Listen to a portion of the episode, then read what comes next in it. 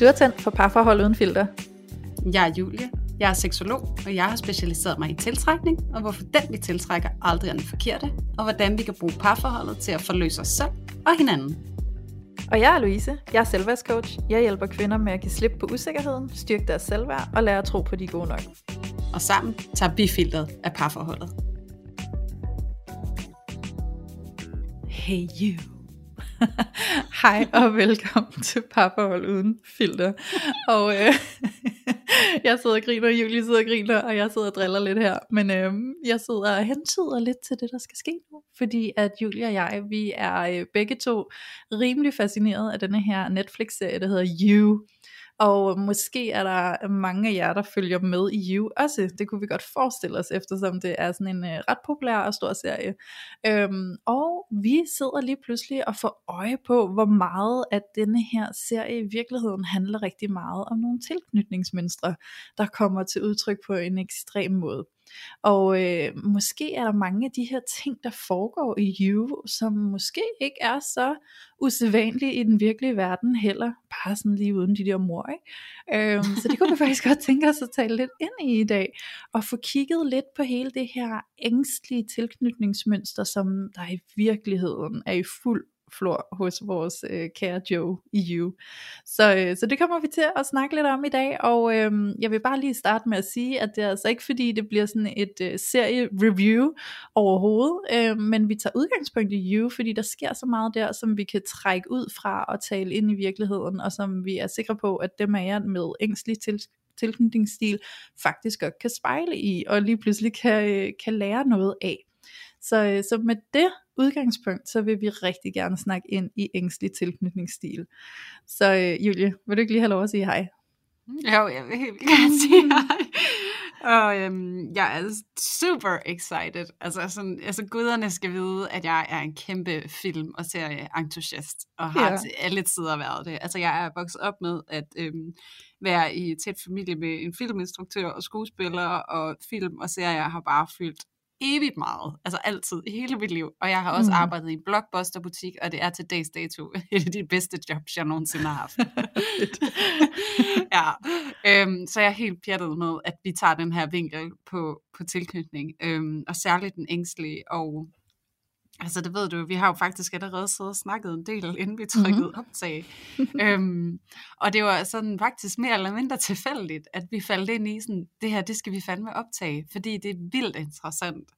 Ja. Og, øh, og man kan sige, det kommer jo heller ikke, det er jo ikke sådan taget helt ud af det blå, fordi at du teasede faktisk også lidt på vores Instagram i går, hvor du spurgte ind til, hvad, hvad folks øh, yndlingsserier og sange og sådan noget var, fordi vi har spekuleret lidt i det her med at så bruge nogle af de her medier mm-hmm. til at, at sætte fokus på nogle af alle de her spændende teorier og dynamikker og strategier, som vi to taler om i den her podcast. Ja. Ikke? Ja. Fordi det nogle gange er det, som som der kan give rigtig meget, det er faktisk at lidt at kunne få syn for sagen, øhm, og se det ske uden for en selv, det som man godt kan genkende ind i en selv, og det kan ja. vi, når vi ser det udspille sig i en film eller en serie eller sådan noget, men det er det der med lige at få pejlet ind på, hvor er det, jeg skal kigge hen. Mm. Øhm, så jeg er totalt op at køre over, vi skal lave ja. det her afsnit. Jeg synes, det er mega fedt. Det er mega fedt og mega spændende, og vi har mega høj energi, og det er mega, mega nice. Øhm, og så vil jeg bare lige sådan, inden vi fordyber os ind i det her afsnit, så bliver jeg simpelthen nødt til at sige spoiler alert, fordi at så er vi på den sikre side. Vi kommer helt sikkert til at øh, snakke om serien, og hvad der sker i serien, og hvad der sker med den her øh, hovedperson, Joe. Så, øh, så hvis du ikke har set Joe, og har øh, planer om at se den, og du ikke vil have nogen spoilers, øh, så er du hermed advaret om, at der potentielt kan komme nogle spoilers undervejs. Ja, ja. ja og altså enorm, kæmpe, stor, fed anbefaling til dig, der ikke har set den. Se ja. den, fordi den er så vild. Altså det er sådan virkelig at se en ængstligt tilknyttet person på sit aller yderste. Ja.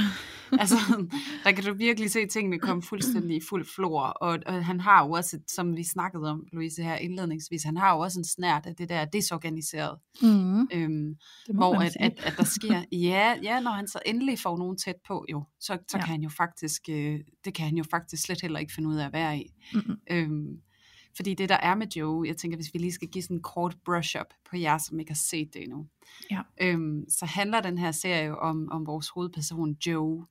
Og han er sådan lidt en stille gut, der øh, arbejder på et, øh, i en boghandel, mener jeg, hvis det er i de første to sæsoner, mm. hvor han restaurerer gamle bøger.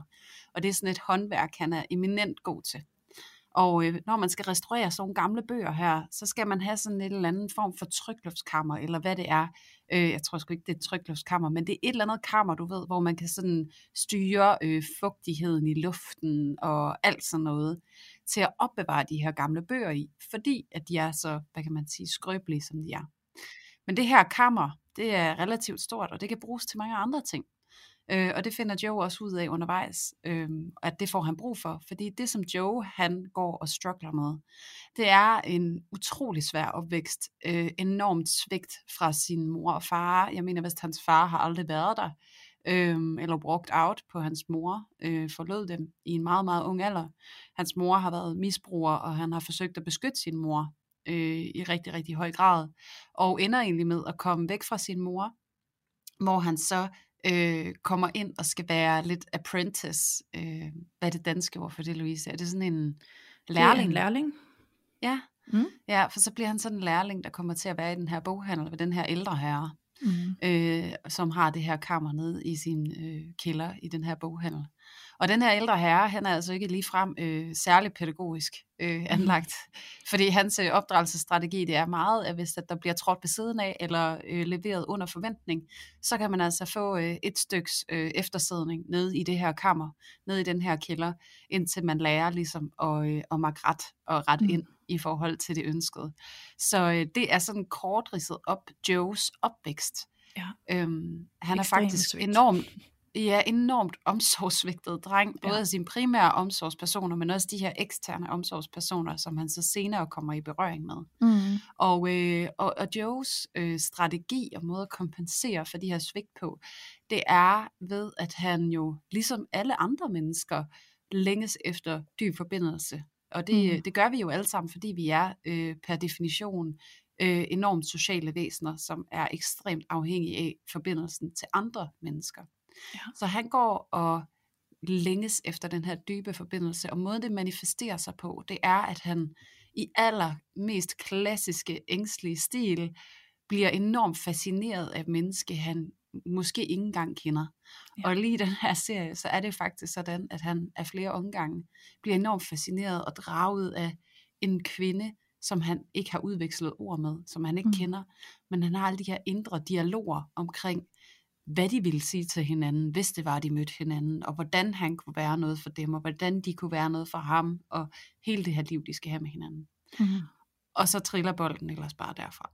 Øhm, så det er sådan øh, kort ridset op, øh, hvad You det er for et plot. Og øh, mm.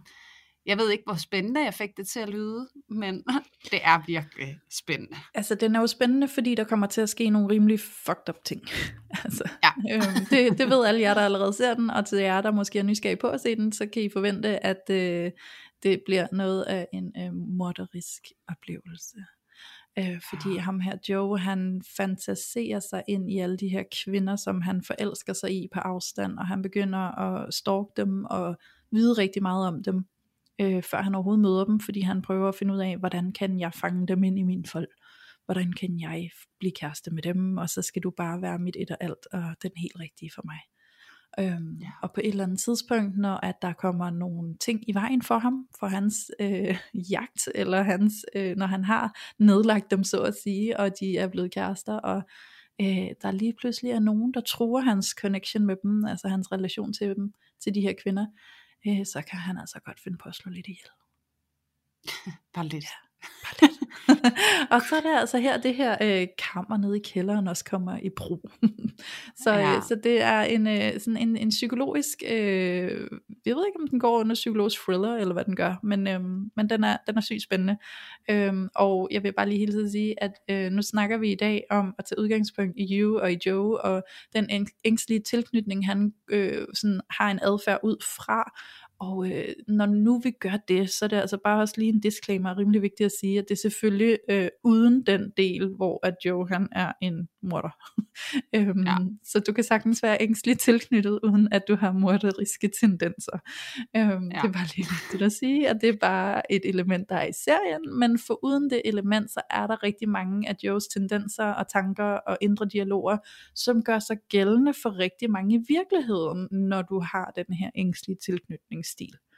Øhm, og det er det, vi synes er interessant at, at sætte fokus på og tage frem, fordi som vi også snakkede om, inden vi gik i gang, så kan man altså godt gå rundt hvis man er ængstligt tilknyttet, og have alle de her tanker og fantasier og øhm, tendenser, som kan være lidt ekstreme, som man måske selv tænker sådan, ej det er også lidt meget, og øh, det, det, det er måske noget, jeg ikke skal sige til nogen, eller det er sådan, jeg føler mig lidt flov over det, og jo mere vi går med det alene, og egentlig ikke kan snakke med nogen om det, eller vise, at vi har det sådan, jo mere vokser det jo inden i os, jo mere fylder det inden i os, og jo mere tager det magten over os, og jo mere fortsætter vi ved at være i det mønster af den ængstlige tilknytningsstil.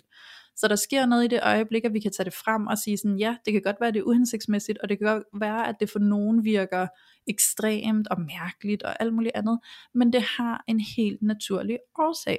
Og det skal vi respektere, og det skal vi give noget omsorg og kærlighed til, før at vi kan begynde at øh, arbejde med den her ængstelighed i vores tilknytning, sådan, så vi kan få lidt ro på og finde ud af, at, øh, at vi faktisk er okay, og der er en mulighed for os i at, at connecte ægte med andre mennesker, og ikke kun i vores fantasi. Ja, ja. ja. Jeg synes, det er så vigtigt, du fremhæver det. Altså det her med, at det er så vigtigt, at vi får sat noget fokus på, øh, hvorfor det er sådan.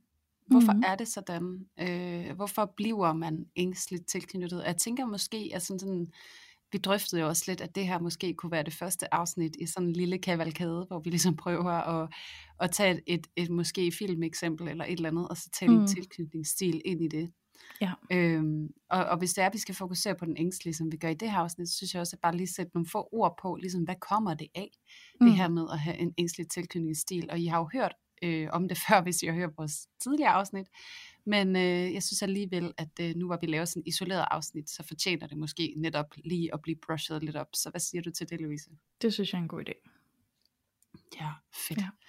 Godt. Fordi det, der er med den ængstlige tilknytning, det er, at det er et barn, som er vokset op omkring en tilknytningsperson, øh, man kalder det tilknytningsfigur, egentlig tilknytningsteorien, øh, som har været skiftevis tilgængelig og utilgængelig.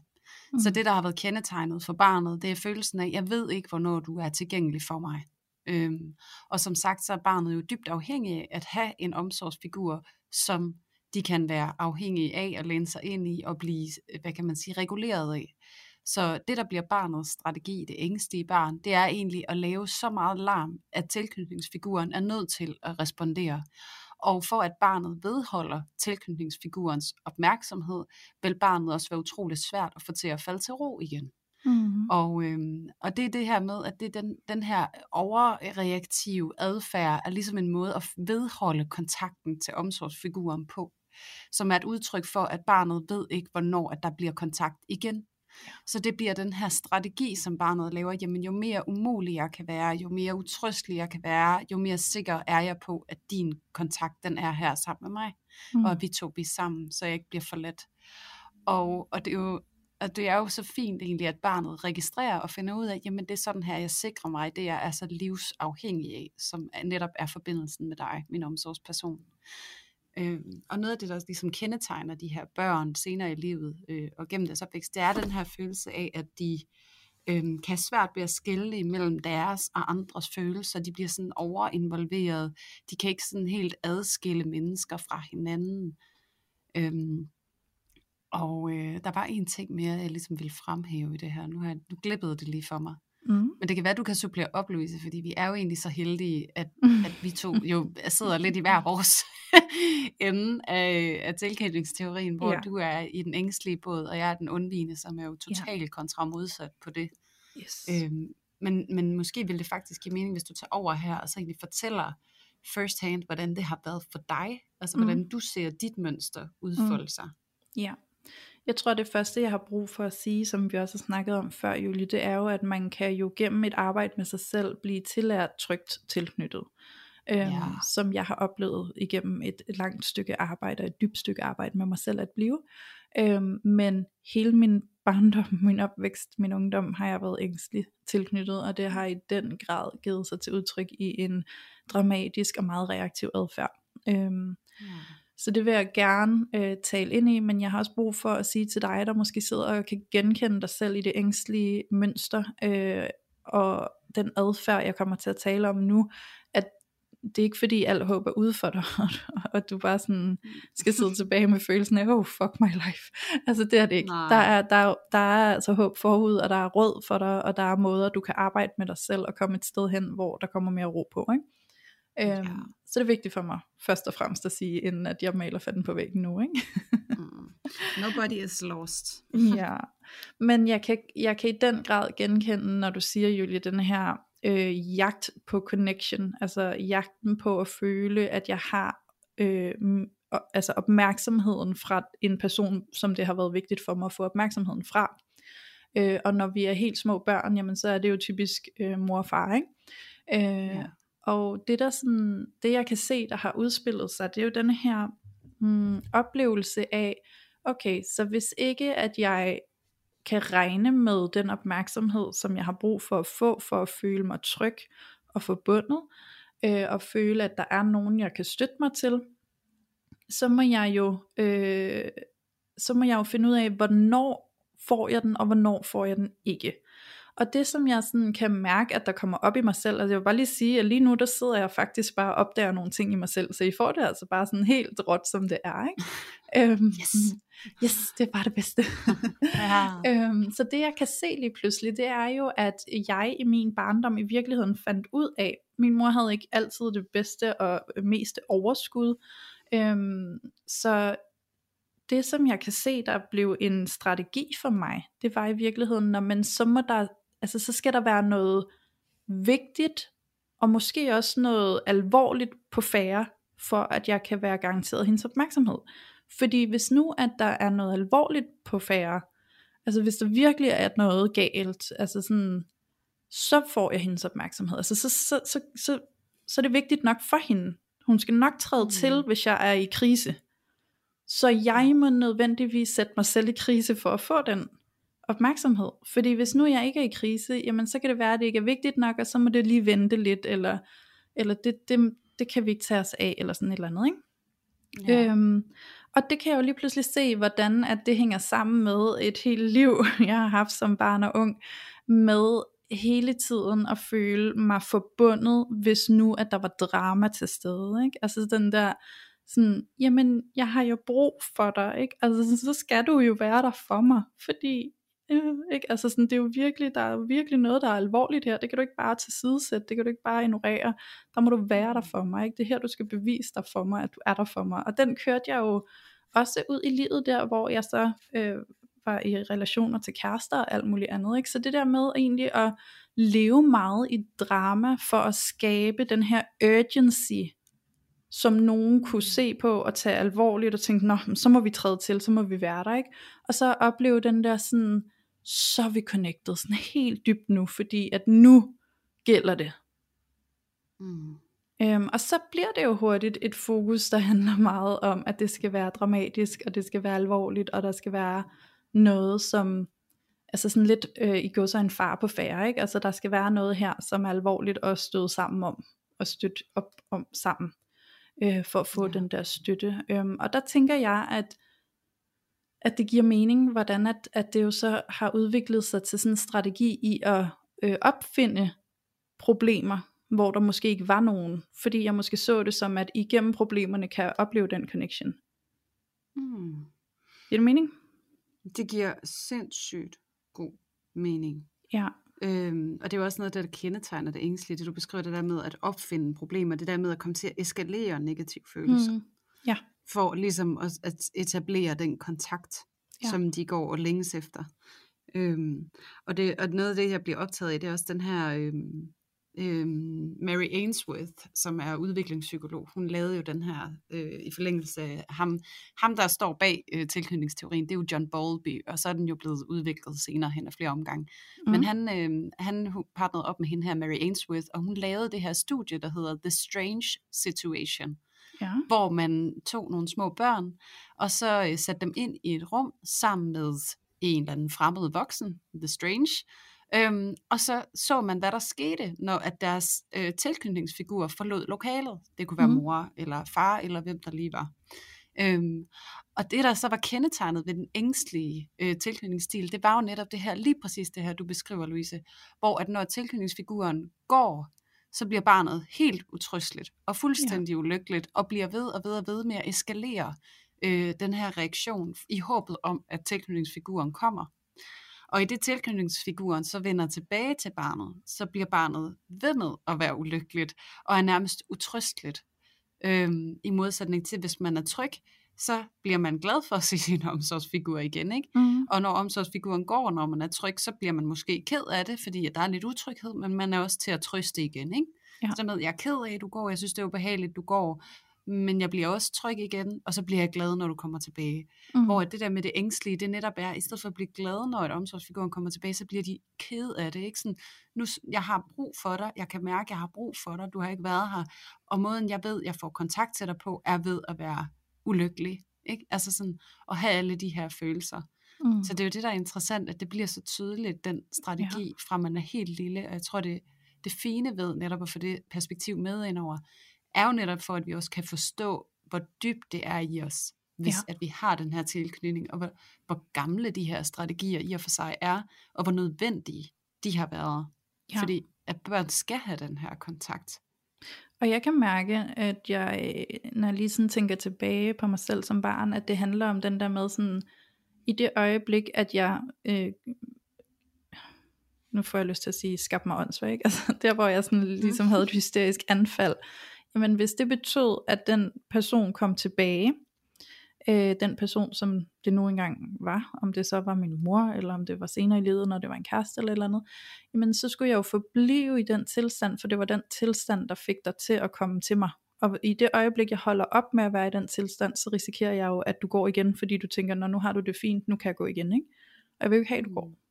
Så jeg må, jeg må blive i den tilstand, der fik dig til at komme.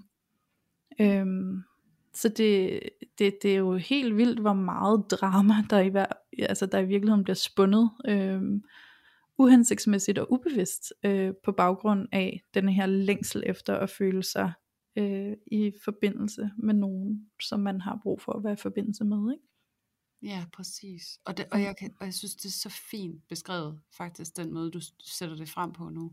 Mm. Og jeg tænker, at, at det der med, at også hvis at der sidder nogen derude og lytter med, og ved, at de måske er i det ængstlige, altså hvis I prøver lige at overføre det, som du lige har sagt, Louise, ikke? Til, til en konflikt i parforholdet eller sådan noget. Ja. Hvor at, det- at det der med, når man er den, der altid skruer op for musikken, Mm. og ikke har lyst til, at konflikten forsvinder, eller på en eller anden måde, at vi skal have noget drama, vi skal have noget konflikt, mm. fordi det er der, jeg mærker dig. Ja. Og jeg er så bange for, at du forsvinder, hvis ikke at der er det her. Altså det er det her, jeg tror, der skal til. Mm. Jeg tror, det, det er det her, jeg tror, forbindelse er. Ja. Øhm, og den der med at vågne op til, jamen, det er sandt, at det har det været for dig engang, men det er ikke sådan længere. Mm-mm. Forbindelse kan godt se anderledes ud, men da du voksede op og var et lille barn, ja, så var det den her måde, du sikrede dig forbindelse på. Og det var jo helt reelt, at det var det, du var nødt til at gøre. Mm. Men at få øje på, at den strategi, den følger med en ind i ens voksenliv, og hvordan den altså i højere grad spænder ben, og hvad kan man sige, øh, eliminerer forbindelse, frem for at etablere forbindelse. Ja. Det er det, Ja, man skal få øje på. Jo, fordi det er jo så i- i længden enormt drænende og anstrengende og opslidende øhm, på relationen at være i det der mønster, hvor det hele skal være så dramatisk for at føle noget. Ikke? Øhm, ja, det Ja, ja, kan, bliver- altså jeg kan jo virkelig godt skrive under på det, fordi det er jo, jeg, jeg føler jo, jeg har jo et helt liv, øh, jeg har levet på den Ja. måde der, ikke? hvor det Kan hele ikke det sige handlede noget om om det? drama. Ja, Øhm, sige noget- den der forskel, for nu sagde du også før det der med, at du faktisk oplever, at i, at i rigtig høj grad, så er du et sted i dit liv nu, hvor du mm. er blevet tillært trygt tilknyttet. Ja. Og så det der med måske Altså også, jeg tænker, hvis man sidder derude og er ængstelig, og måske ikke er gået i gang med det arbejde endnu, altså at du beskriver den forskel fra det ene til det andet, tror jeg kunne være enormt Mm. værdifuldt. Ja. Ja, så hvor skal jeg lige starte? Jeg skal lige tænke, om jeg skal tage den den ene vej fra, eller den anden vej fra. altså, øhm, der hvor jeg står nu, øh, der har jeg det jo på den måde, at øh, når der er en konflikt, så kan jeg mærke, at øh, det må vi lige tage os af, fordi at øh, det er ikke det er ikke den sådan gode øh, default for os, eller sådan. Så lad os, lad os gå til det, og lad os kigge på, hvad er det i virkeligheden, der gør, at vi har en konflikt, hvad sker der i dig, hvad sker der i mig, og så lad os arbejde med det, og så lad os lige få kigget på det, sådan, så vi kan få ryddet op i det, og så kan vi ligesom fortsætte.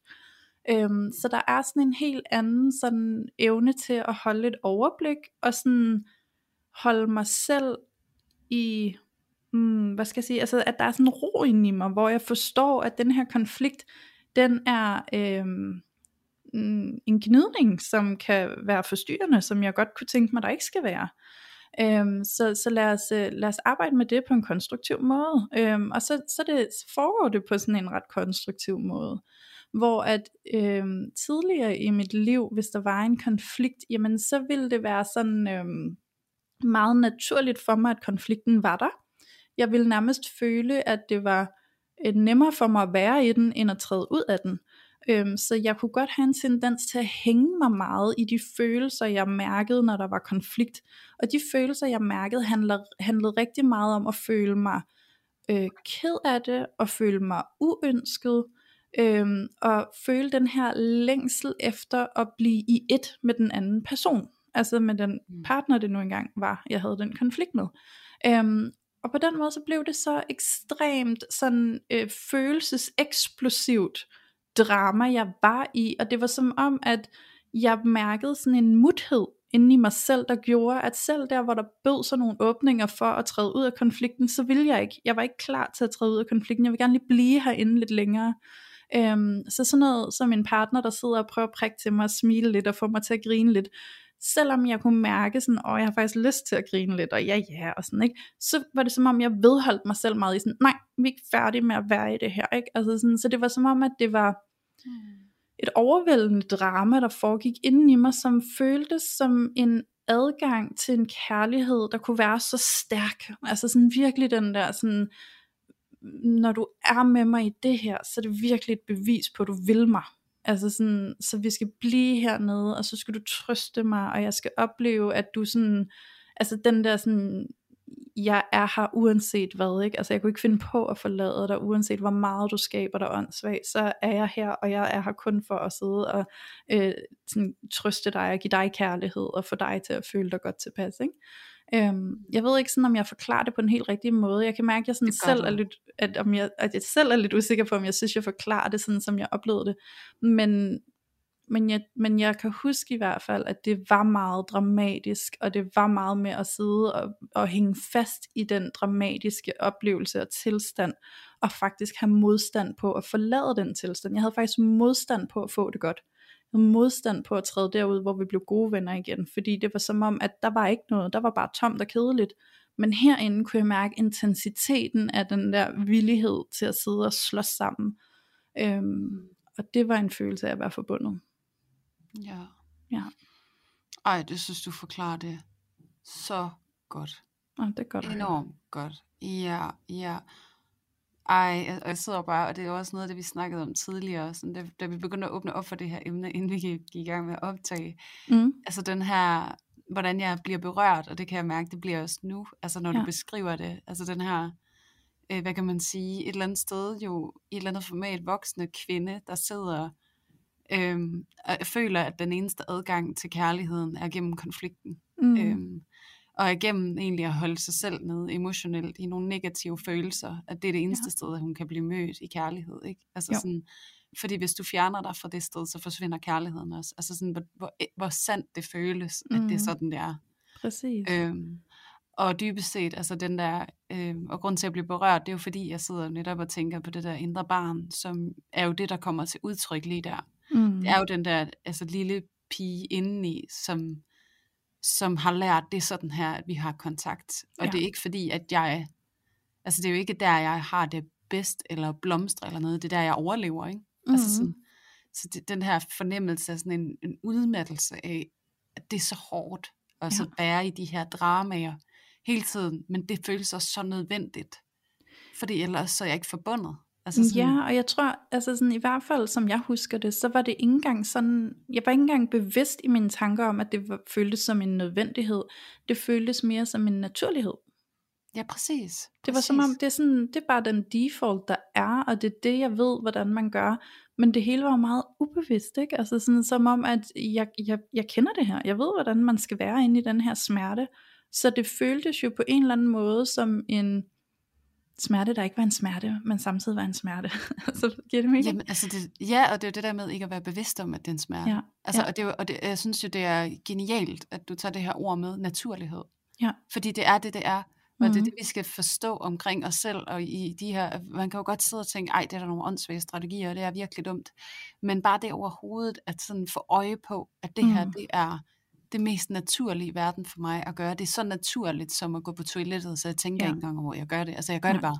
Ja. Øhm, og det er det der, altså jeg synes, det er sådan en fin måde at så skitsere, hvad det er, vi er op imod. Ikke? Altså mm. sådan, det er jo, og det er også derfor, jeg taler det her overlevelsesaspekt ind i det, fordi vi gør, hvad der skal til for at overleve. Altså sådan, ja. vi går heller ikke bare ud på vejen, fordi det ved vores hjerne godt underbevidst, så overlever vi ikke. ikke? Mm. Og vi skal se, at det her er mindst lige så naturligt, fordi den forbindelse til andre mennesker er vi lige så afhængige af for at overleve. Ikke? Og, og at vi har de her underbevidste strategier og strukturer, som vi bliver ved med at gå i. Ja. Øh, uden at overhovedet at vide det, men fordi ja. at vi er lige så, det er lige så naturligt for os, som at gå på fortorvet. Mm. Det er sådan her, man overlever. Ja.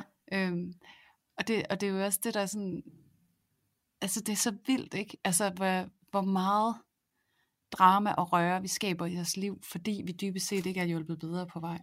Ja, jamen det er jo altså. det.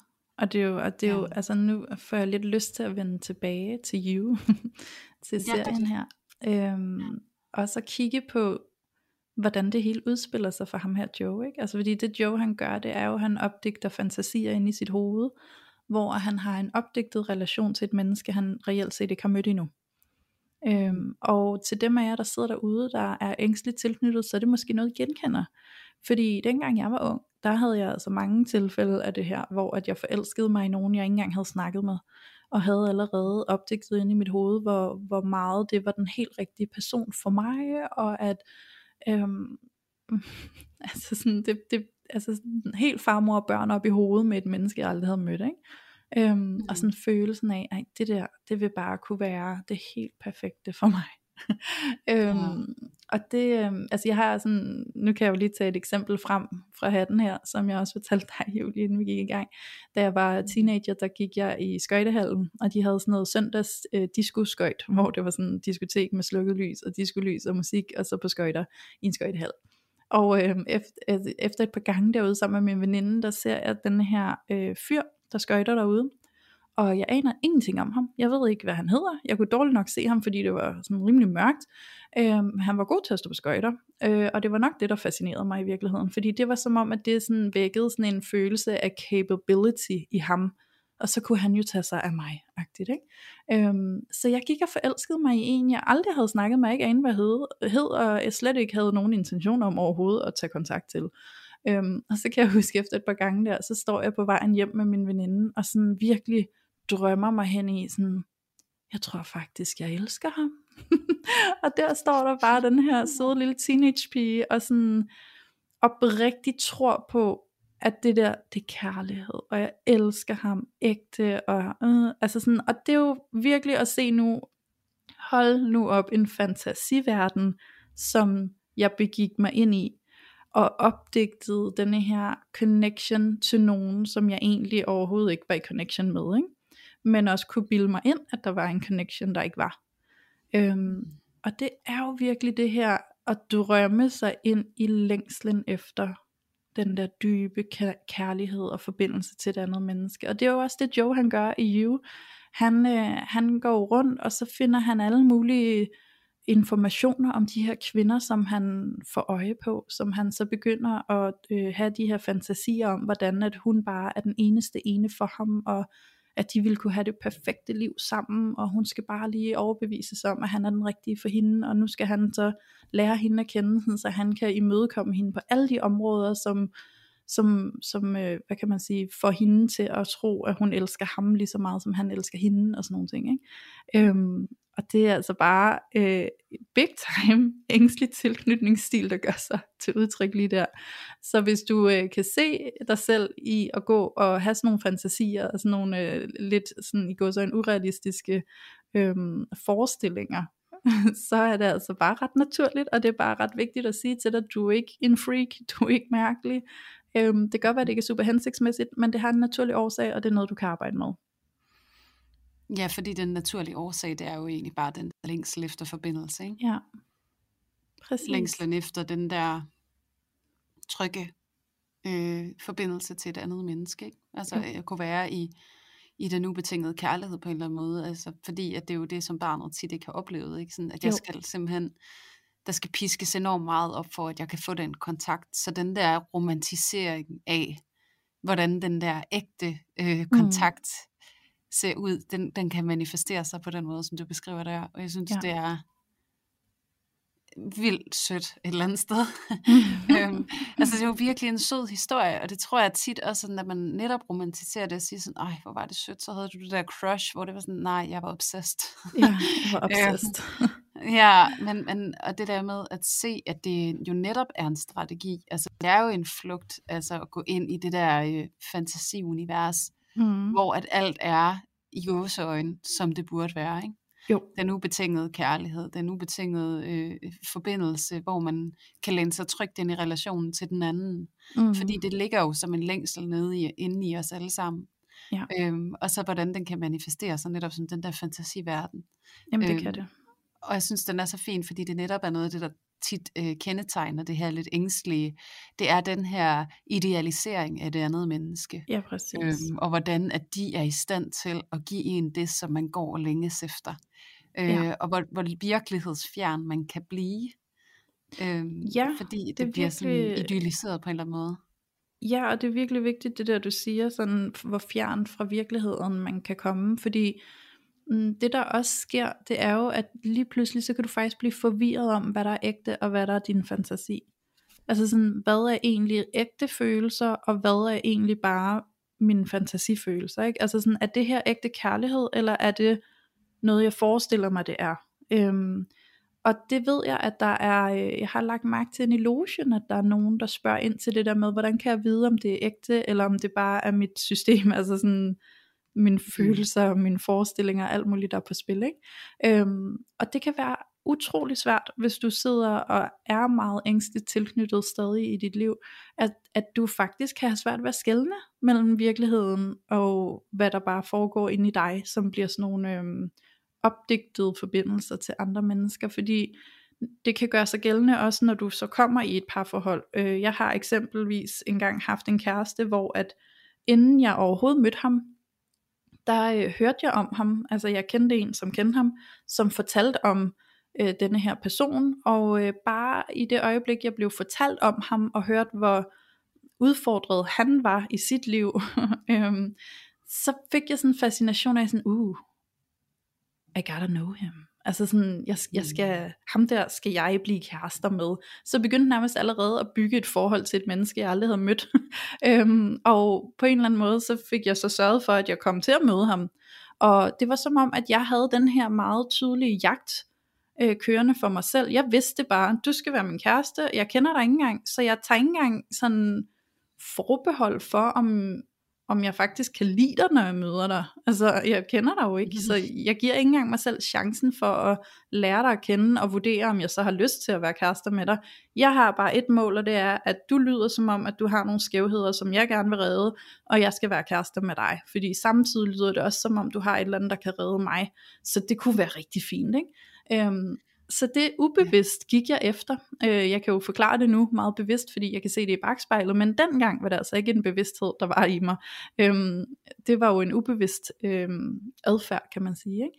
Så, øh, så jeg møder ham der, og vi bliver så også kærester. Øhm, Og det er jo det der med lige pludselig at træde ind i en relation, blive kæreste med nogen, og så sådan efter noget tid begynde at betvivle de her følelser, betvivle den her relation, fordi du nok lige pludselig begynder at finde ud af, hmm, hvad er egentlig den ægte årsag til, at jeg er i den her relation? Er det kærlighed, eller er det mit tilknytningsmønster, der har fået mig viklet ind i det her? Ja. ja. Ja, for det er fascinationen af den anden, og det er jo også det, den ængstlige har svært ved. Det er faktisk at skælne sine egne og andres følelser eller forestillinger fra hinanden. Ja. Hvad, kom, hvad kommer fra mig, og hvad kommer fra dem? Ja. Det hele det bliver sådan en øh, miskmask, og det er jo også fordi, at den omsorgsperson, som har været omkring den ængstlige, øh, har jo netop ikke kunne det. Mm. Øhm, er ble, har, har selv været overinvolveret. Mine følelser må naturligvis være dine følelser, og hvad er egentlig dine følelser, og hvad er mine følelser, og når barnet græder, så er jeg selv ked af det, og ja. altså sådan hele den der, ikke at kunne adskille tingene, så det kan barnet heller ikke finde ud af, og heller ikke i voksenlivet, før vi ligesom bevidst gør os selv, og, og, og tager os af det, ikke? og netop lærer at få ja. skilt tingene ad, og få set det, øh, sådan som det i virkeligheden er. Mm, jeg sidder også og tænker, Julie, det handler jo også om, at som ængstligt tilknyttet, så har du også en strategi, der handler om, at du kan styre andre menneskers følelser med dine følelser. Ja, præcis. Altså sådan, hvis jeg nu øh, tager de her følelser i brug nu, så kan jeg få dig til at føle sådan der, og sådan vil jeg gerne have, at du skal føle. Ja, og det er jo også det, barnet gør, når at tilknytningsfiguren kommer tilbage. Ikke? Mm. Det er jo så netop at så bruge sine følelser til at styre tilknytningsfigurens adfærd. Ja. Og i så det, det tilfælde, bliver jo i virkeligheden meget der, manipulativt. Det er enormt manipulativt, ja. og det vildeste er jo, at man jo sjældent selv kan se, at det er det, der sker. Ja. Fordi det netop bare er en underbevidst struktur ja. i vores system, ja. som vi har lært at navigere ud fra, fordi den har sikret os vores overlevelse, vores forbindelse til andre. Og grunden ja. til, at jeg bliver ved med at fremhæve det her, det er fordi, at når vi taler om den her tilknytningsstil, og når vi endda har taget afsæt i en serie, som handler om en, der, der slår folk ihjel, mm. øh, på baggrund af den her dårlige evne til at kunne skille imellem selv og andre, ja. øhm, så er det vigtigt at understrege, at alle de her strategier, øh, uanfægtet hvor dysfunktionelle de lyder, så er de enormt hensigtsmæssige og enormt naturlige i forhold til den virkelighed, som barnet har været en del af. Mm. Altså det her med, at det her, det har, det har været rigtig godt, at barnet har lært at gøre det her, fordi det har faktisk lige præcis sikret dem det, de skulle, og det var mm. at overleve, fordi ja. de sikrede en forbindelse til deres omsorgsperson. Det, der er vigtigt og væsentligt, det er, når vi kommer ind i vores voksne liv, hvor vi jo ikke længere er afhængige af vores tilknytningsfigurer, men faktisk godt kan selv, at vi netop får øje på de her strukturer, og begynder at være nysgerrige på at omlægge de her strukturer, fordi mm. at det, der engang var hensigtsmæssigt og konstruktivt, bliver på sigt enormt uhensigtsmæssigt og destruktivt yeah. i vores yeah. nære relationer.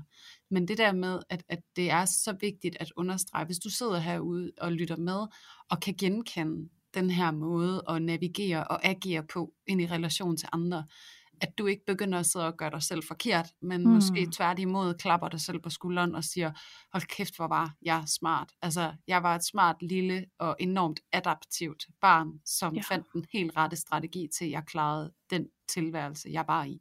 Ja. Øhm, så tak dig selv og klap dig selv på skulderen, fordi at, at du har været så utrolig smart, som du har været, men så også være villig til at vågne op til, at faren er drevet over.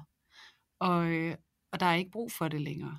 Så, ja. så det der med at være nysgerrig på, jamen, kan jeg lægge det her på hylden? Og på den måde faktisk få adgang til noget af det, jeg virkeligheden længes efter, som er den, den reelle forbindelse til andre ja, mennesker.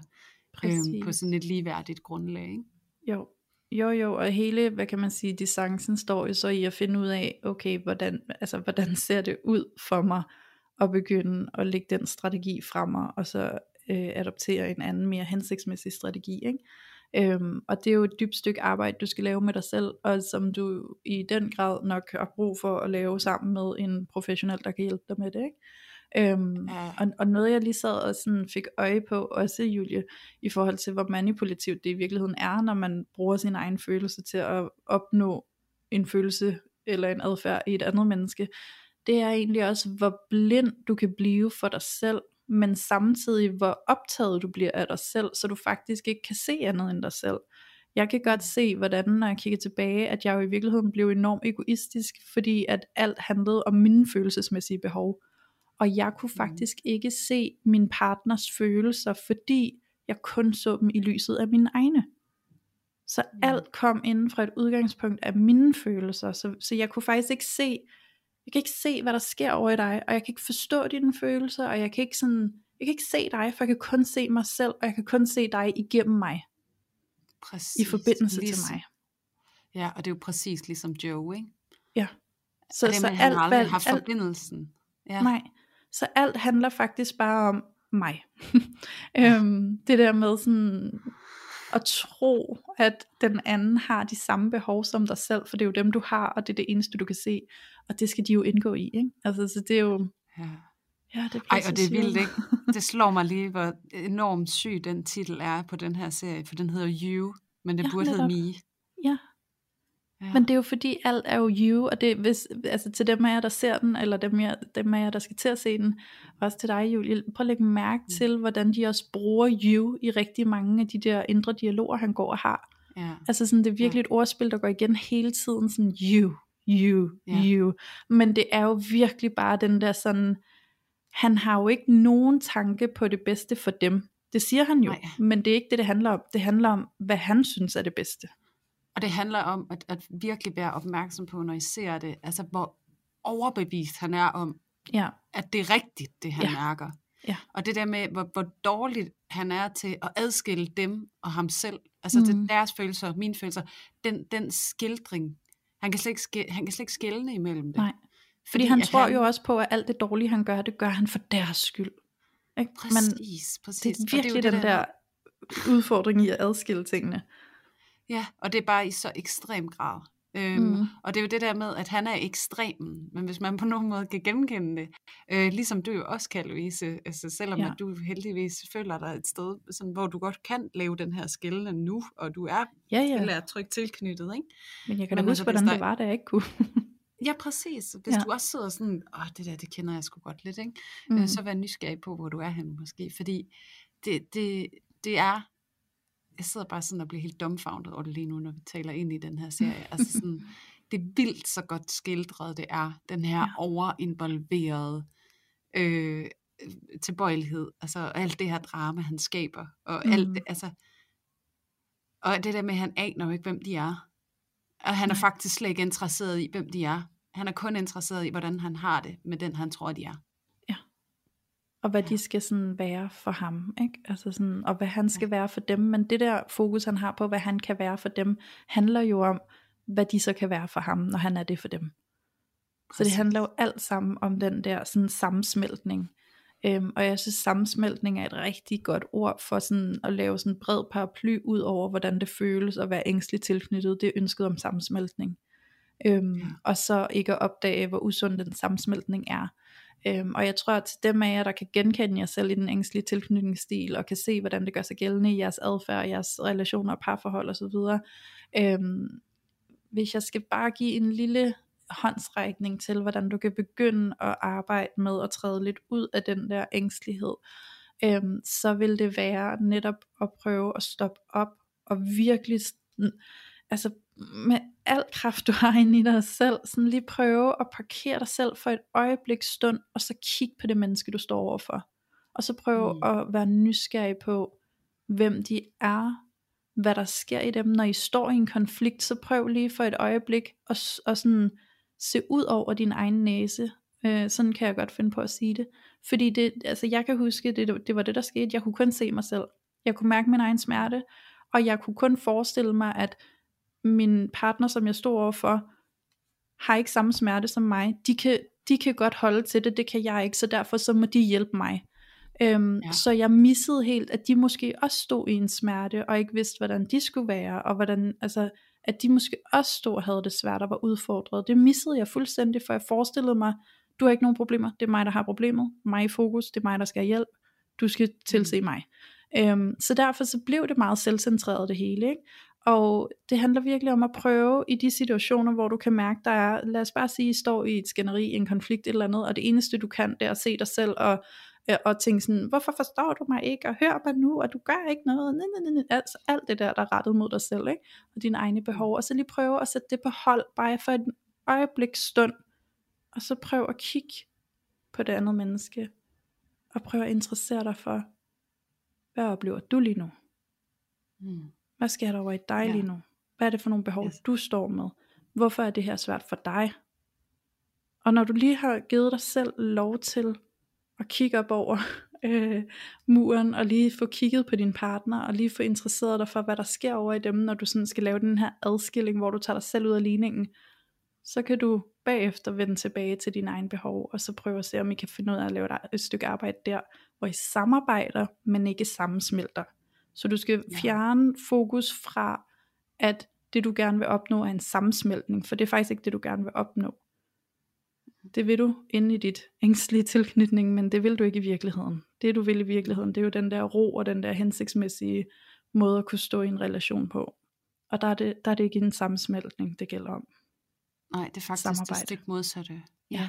Men også Et det der med den samarbejde. adskillelse. Jamen også det er en adskillelse mere end den sammensmeltning. Fordi Ja. Det som der er det, der er den ængstlige såring i bund og grund, det er jo netop ikke at blive set for dem, de er, med deres mm. egne Mm. unikke følelser, fordi deres omsorgsfigur er smeltet sammen med dem. Ja. Så de har ikke opdaget, hvem de selv er, og det er også der, den der utryghed og ambivalens og ængstelighed, den ligger i. Det er fordi, jeg ved ikke, hvad der er mig selv og hvad der er Mm. andre. Præcis. Så det, og det er jo det, de dybest set har brug for at mærke. Altså det er at adskille sig fra andre, og Ja. opleve, hvordan de selv er unikke, og det andre også. Ja. Altså, og det er ikke, at, fordi at det den ængstlige ellers kommer til at gøre, det er jo at være enormt grænseoverskridende. Sådan som du også beskriver det, Louise. Ja. Hele tiden over, og enormt analyserende og kalkulerende, og, og der er ingen ro. Det er så Men også jagende. sted at være. Altså Ja. ja. jagende, altså decideret predator. altså fordi, Ja, jeg kan da ja. huske, hvor mange gange jeg har øhm, stået med nogle kærester og sådan noget, hvor de måske har, øh, altså vi har stået i et skænderi, og så har de fået nok, eller sådan et eller andet, og har haft brug for ro, eller brug for at trække sig, fordi det blev for vildt, ikke? Øhm, og så Mm. hvis de sådan har øh, flyttet sig fysisk, så er jeg bare fuldt efter dem. Eller hvis de sådan er decideret gået ud af døren for at gå en tur eller sådan noget, så jeg ligger og kimet dem ned. Kom nu tilbage, og du skal ikke bare gå, og kom nu, og hvad laver du, og det kan du ikke tillade dig, jeg står her og tuder, og så går du bare. Og, altså sådan den der Mm. slet, slet ikke at have luft til, at de også har nogle behov, at de også har brug for lige at beskytte sig selv eller et eller andet, men sådan bare være ekstrem jane, og slet ikke kunne respektere den grænse, de forsøger at sætte, ikke? Igen, Nej, fordi man kun har fokus på sig selv, og kun har fokus på, jamen jeg er jo ked af det, altså så er der ikke plads til dine grænser lige nu. Ja, ellers så prøver man at pakke sammen på sine følelser, men det er jo ikke noget, man gør heller for den anden skyld. Det er jo for at beskytte en selv, at man gør det. Altså sådan det, det der med, at alt er kalkuleret ud fra den anden. Mm. Ikke? Jo. Øhm, Ja, ja, den der sådan, okay, sådan, du må ikke gå, så skal jeg nok lade være. Altså, så, hvis du bare Mm. bliver, så skal jeg nok stoppe nu. ja. Men tro mig, når Ja. det så er, at de bliver, og du har stoppet i fem minutter, så begynder du stille og roligt at lave optakt igen, ikke? ja, så kommer det igen. Så ser vi lige, om den går. Ja, og så er der mange, der måske også tænker, og det, det vil jeg også gerne lige anfægte her, sådan inden vi kommer altså, øh, for tæt på afslutningen af det afsnit, som vi nærmer os med hastige skridt. Ja. Øhm, det er, at, at jeg har også erfaring med, at, øh, at når jeg arbejder med ængstlige, så er det sådan, jamen jeg har været alene i noget tid, og det gik jo fint. ja, ja. Ja. Men det vi, også, det vi også skal forstå, at den ængstlige kan jo godt være single og have det fint med det. Mm. Så kan det være, at de bliver overinvolveret i deres andre relationer, i deres familierelationer eller vennerelationer, eller hvad det kan være. Ja. Men det vi skal forstå, det er jo, at det er vores partner, altså vores øh, øh, romantiske partner, som er den person, der allerbedst replikerer den relation, vi havde til vores tilknytningsfigurer. Mm. Fordi det er dem, der kommer tæt nok på, til at kunne komme ind og aktivere det sted i os. Så, Ja. Og det, der, hvor vores tilknytningsmønster bliver tydeligt, det er, når vores tilknytningssystem bliver aktiveret. Ja. Og det bliver det i mødet med de her meget vigtige andre, som kan være den her partner, vi får. Så derfor, hvis du har oplevet i lang tid, "Nå, men jeg har arbejdet med det, nu har jeg været single så længe, og jeg har lært Mm. at være alene. Trust me, Mm. når du kommer i en relation til en vigtig anden, så bliver dit system aktiveret igen, og så Ja. kommer de her ting til at rulle. Så, så det er det der med, at, at, at tage dig nu af det, mm. være nænsom og følsom omkring det, og bevidstgøre dig omkring dine strategier. Ja. Fordi at det, og, du, og du kan putte det ind i alt muligt også, hvis du dyrker selvudvikling, eller jamen, jeg ved jo godt, og jeg kan godt, og jeg kan analysere det hele, men bare det, at du sidder og analyserer det hele, er et udtryk for, at du er på overarbejde. Ja. Øhm, så vær nu opmærksom på den der ængstelighed, for den sniger sig ind i alle afkroge, hvis. Ja. ikke at du er skarp på at, at komme dig selv i møde. Og jeg tror egentlig også, altså i hvert fald per min egen erfaring med min helingsproces omkring det, så tror jeg rigtig meget på, at den heling, den foregår netop i relation til andre mennesker, fordi at problemet, eller sådan kan man sige, udfordringen opstod i relation til nogen, du har brug for Præcis. at hele det igennem en relation til nogle andre. Ikke nødvendigvis til dem, hvor at udfordringen opstod, så hvis det er dine forældre, så er det ikke nødvendigvis der, du skal tilbage og hele det sammen med dem, men mm. igennem mm. nogle andre relationer, som kan antænde det samme i dig. Øhm, ja, den fordi samme det, det, Ja, fordi det er ikke, øh, i mine øjne er det i hvert fald ikke realistisk, du kan hele det øh, helt alene på egen hånd. Fordi netop som du også siger, Julia, den oplevelse har jeg også haft i mit liv, hvor at så havde jeg været single i en periode, og så tænkte jeg sådan, nu føler jeg mig sådan relativt stabil, ikke? Og så kunne jeg godt være meget øh, tilbageholdende med, om jeg havde lyst til at indgå i et nyt parforhold, for jeg var bange for, at det ville rive op i det hele, ikke? og selvfølgelig gjorde det det.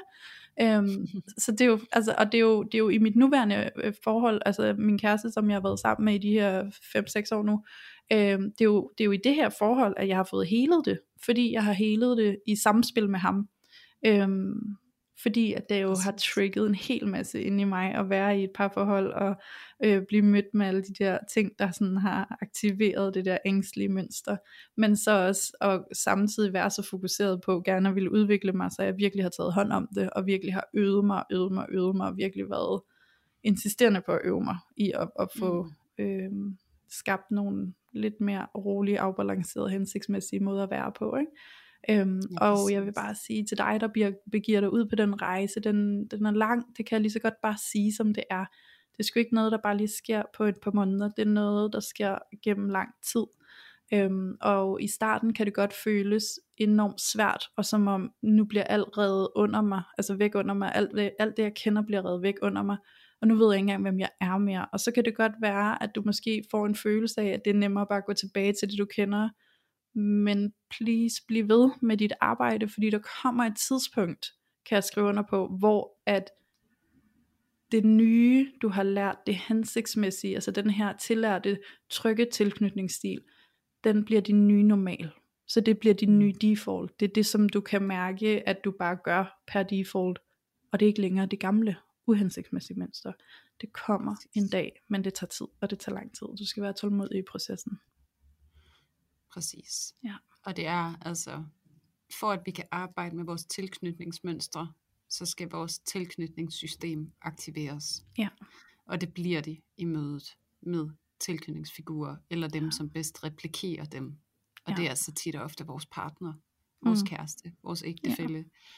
Så vær omsorgsfuld omkring dig selv, og også hvis du går over er single, og synes single-livet bare har været øh, super fedt og nemt, og du egentlig har fundet en god grounding med dig selv, så øh, bered dig på at blive aktiveret, øh, mm. og, og, og finde en tryghed i, at det er det allermest forventelige scenarie. Ja, øh, og så prøve at have en opmærksomhed på, hvad det er, der sker, og hvordan du reagerer, og hvordan du prøver at skabe kontakt, og sådan, hvad er det for nogle strategier, du har ja. til at sikre dig forbindelsen til den, du er sammen med. Fordi mm. at så kan du få en pejling på, hvor du ligger hen, og hvad det er for nogle strukturer, du skal have omarrangeret inde i dig. Mm.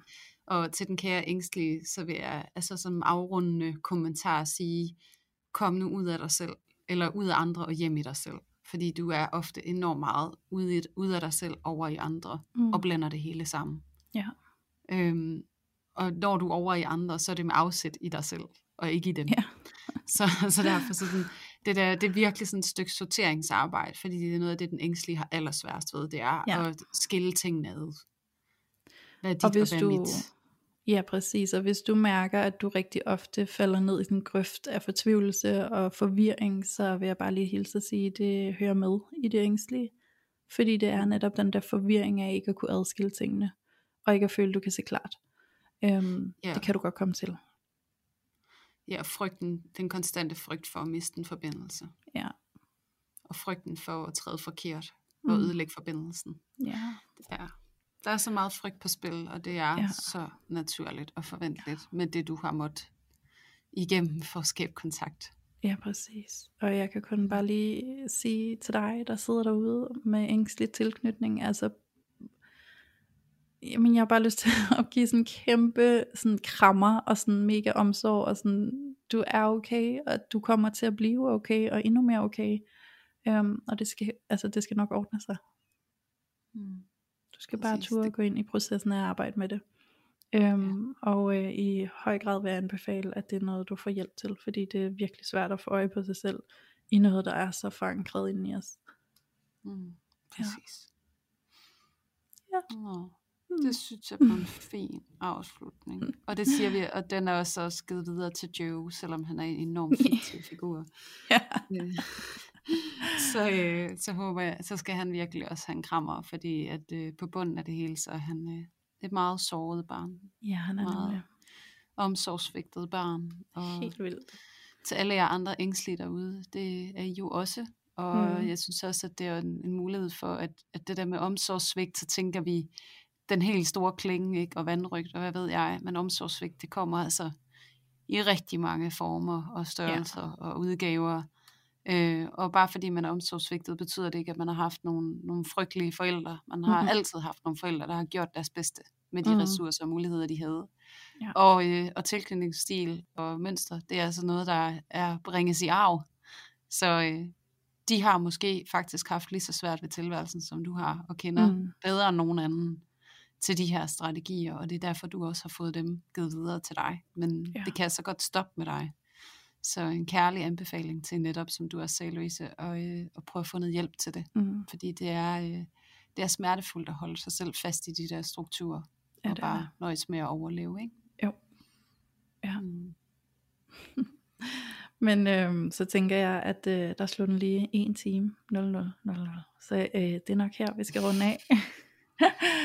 og øhm, egentlig bare øh, sige tusind, tusind, tusind tak til dig, Julie. Det har været, øh, jeg synes lige, det var mega fedt at bare sådan helt spontant gå ind i det her emne, fordi vi kunne mærke, at vi havde energi på det. Øhm, Mm. Sådan helt uventet, og jeg synes, det er så fint, og det er det er bare så fint et stykke op, et opdagelsesarbejde, I kan gøre på jer selv, og jeg håber, at det her afsnit har været medvirkende til, at I har gjort jer nogle nye opdagelser på jer selv, øhm, som I kan tage med videre, og øh, forhåbentlig lade være et startskud for at gå ind i et stykke arbejde med jer selv, hvor I kan finde endnu mere ro og øh, balance indvendigt.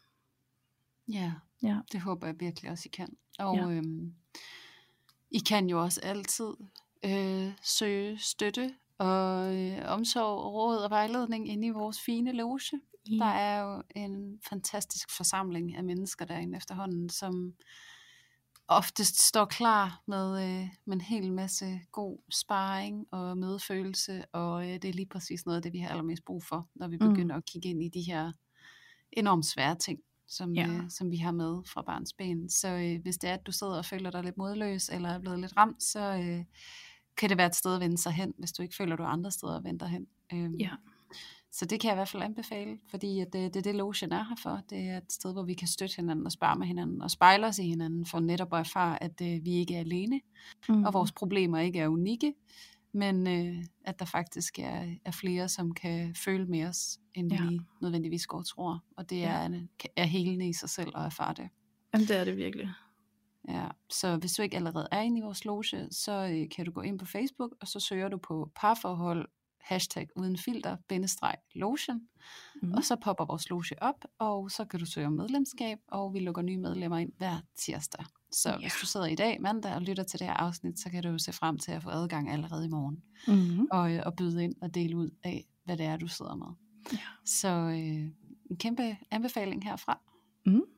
Og Mhm. samtidig vil vi jo også rigtig gerne spørge, om I har lyst til at hjælpe os lidt på vej inde i uh, Apple Podcast, hvor I kan gå ind og give os nogle stjerner og nogle anbefalinger. Fordi at uh, jo flere af jer, der tilkendegiver, hvor fantastisk I synes, det her lidt med hos os, uh, jo større chance har vi for, at vores podcast bliver bredt ud til flere mennesker, som kan lytte med. Og øh, mm. det Mm. vil vi elske. Vi vil elske at kunne nå ud til endnu flere mennesker, som kan få nytte af at sidde og lytte med i vores podcast. Så, øh, så gør endelig det, og hjælp os med at vokse. Øhm, det vil vi sætte enormt meget pris på. Ja, helt vildt. Og Ja. når det er sagt, så er I jo også enormt velkommen til at tage den mere manuelt, og så øh, anbefale øh, podcasten til en ven, eller en veninde, eller en forældre, eller hvad det kunne være, en kollega måske. Øhm, Ja. Så øh, spread the word, og, Ja. øh, og invitere andre med ind i vores fællesskab, fordi at, øh, det betyder så rigtig meget for os, og I kan gøre en enorm stor forskel. Ja.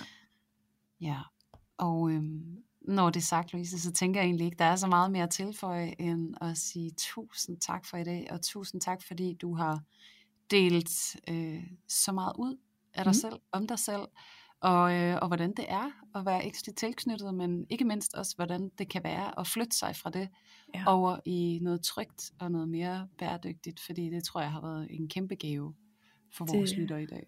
Det, det håber jeg, det har været, og jeg kan i hvert fald bare sige, at øh, jeg vil anbefale dig at komme derover på den anden side, fordi det er virkelig rart at mærke, at der kan være den her anden ro og balance. Ja, ja. Helt sikkert. Og, mm. øh, og så en, øh, en sidste anbefaling, det er jo selvfølgelig at hoppe ind på Netflix og se You, hvis ikke I allerede har set den. den er så god. Fordi ja, det er virkelig uh, attachment theory in action. Så. Ja, det er det virkelig. Altså, det er helt vildt. Det kan være, at det måske i virkeligheden også for dem af jer, der måske har set den, er øh, givet at se den igen på, bag, øh, på bagkant af at have hørt det her afsnit. Det kan være, at I får øje på nogle ting, som I ikke har set første gang, I så den. Som ja, I nu kan se det med nye øjne. Ja, præcis. Jamen også hvis I måske sidder faktisk og ængstligt tilknyttet og har set den, men ikke selv overvejet det, så der man ja. måske også prøve at så sidde og være refleksiv, når I ser Joe og hører de her indre ja. dialoger og sådan noget. Sådan, ja. Og hvad det vækker i jer. Det kunne være, ja. det kunne være sådan en sjov lille indre refleksion, vi kunne lave Ja, det kunne det godt nok. Ja, så... Ja. Øh, men når det er sagt, Louise, så er der jo ikke andet at sige en øh, kæmpe tak for i dag. Tak for i dag. Og tusind tak til alle jer vidunderlige lyttere, der endnu en gang har været med til at tage feltet af parforholdet.